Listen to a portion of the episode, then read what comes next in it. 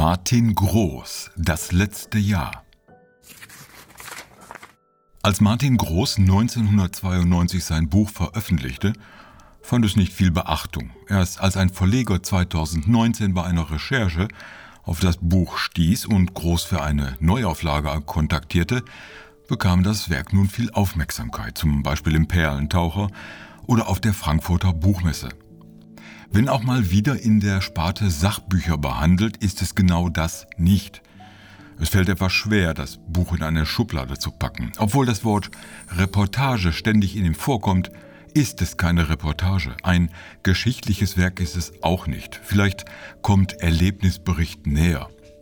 Groß lebte seit Januar 1990 überwiegend in Dresden, schildert seine Erlebnisse und Eindrücke während des Umbruchs in der zu Ende gehenden DDR.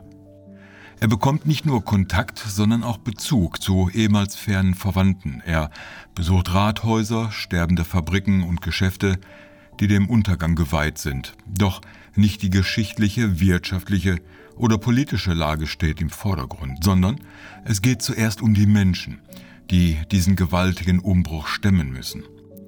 Die zeitweise nicht wissen, wie es in der nächsten Woche weitergeht, die von windigen Wessis über den Tisch gezogen werden. Währungsunion, Treuhand, werdendes Bundesland der BRD. man kann schon ahnen, dass aus seinen Aufzeichnungen kein Sachbuch im eigentlichen Sinne wurde, sondern Literatur in jeder Hinsicht.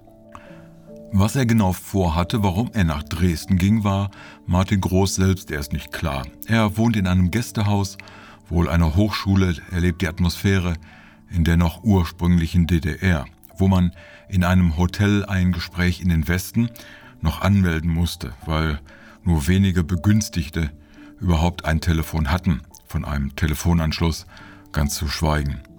Er durchwandert die grauen Straßen mit grauen Häusern, das alte Dresden, das viel Verfall keinen Glanz zu bieten hat, die trüben Tapeten und Böden in den Häusern, das funzige Licht in Wohnungen und selbst auf den Hauptstraßen. In seinen Notizen aus dem noch DDR-Alltag verfolgt er, wie die Menschen den Wechsel vom alten in das neue System vollziehen. Er porträtiert so unterschiedliche Personen wie den Bewacher eines ehemaligen Stasi-Gefängnisses in der Bautzener Straße, den Filialleiter eines in einem Zelt auf einem Acker untergebrachten Supermarktes, die Personenschützer eines Ministers und die Reinigungskräfte eines Regierungsgebäudes. Einen zentralen Punkt bildet eine Zeitung, die Redakteure und die Chefin, bis die Zeitung aus Hamburg übernommen wird. Mit dem Einfall der Berater und Manager aus dem Westen bilden sich zwei Welten heraus. Hier die hyperschnellen, selbstsicheren und oft arroganten Westler, dort die verunsicherten, an ein ganz anderes Gesellschaftssystem gewohnten Ostler.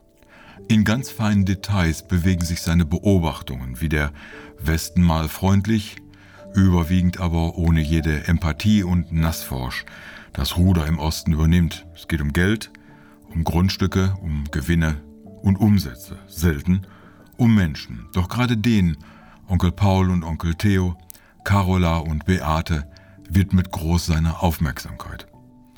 Das letzte Jahr gehört zu der Art von Büchern, die ich schwerlich aus der Hand legen kann. Es hat mich magisch immer wieder hineingezogen. Einmal wegen der Details in Personen und Orten, Geschehnissen und Gegebenheiten, aber auch, weil Groß nicht in der Sprache des Sachbuches schreibt, sondern in der Sprache der Literatur. Mal blumig und farbig, dann wieder die graue DDR abbildend, die ich selbst noch ab 1992 so erlebt habe. Vielleicht hat mich deshalb auch diese Geschichte so fasziniert. Das Bild vom Hochhaus am Albertplatz auf der hinteren Klappe habe ich noch so vor Augen. Heute ist das Haus nicht mehr wiederzuerkennen. Durch diese Sprache gelingt es Martin Groß, die Atmosphäre sehr genau einzufangen, die Wandlungen in seiner Umgebung mitzuvollziehen, weiterzugeben, wie es den Menschen damals nicht nur in Dresden ging.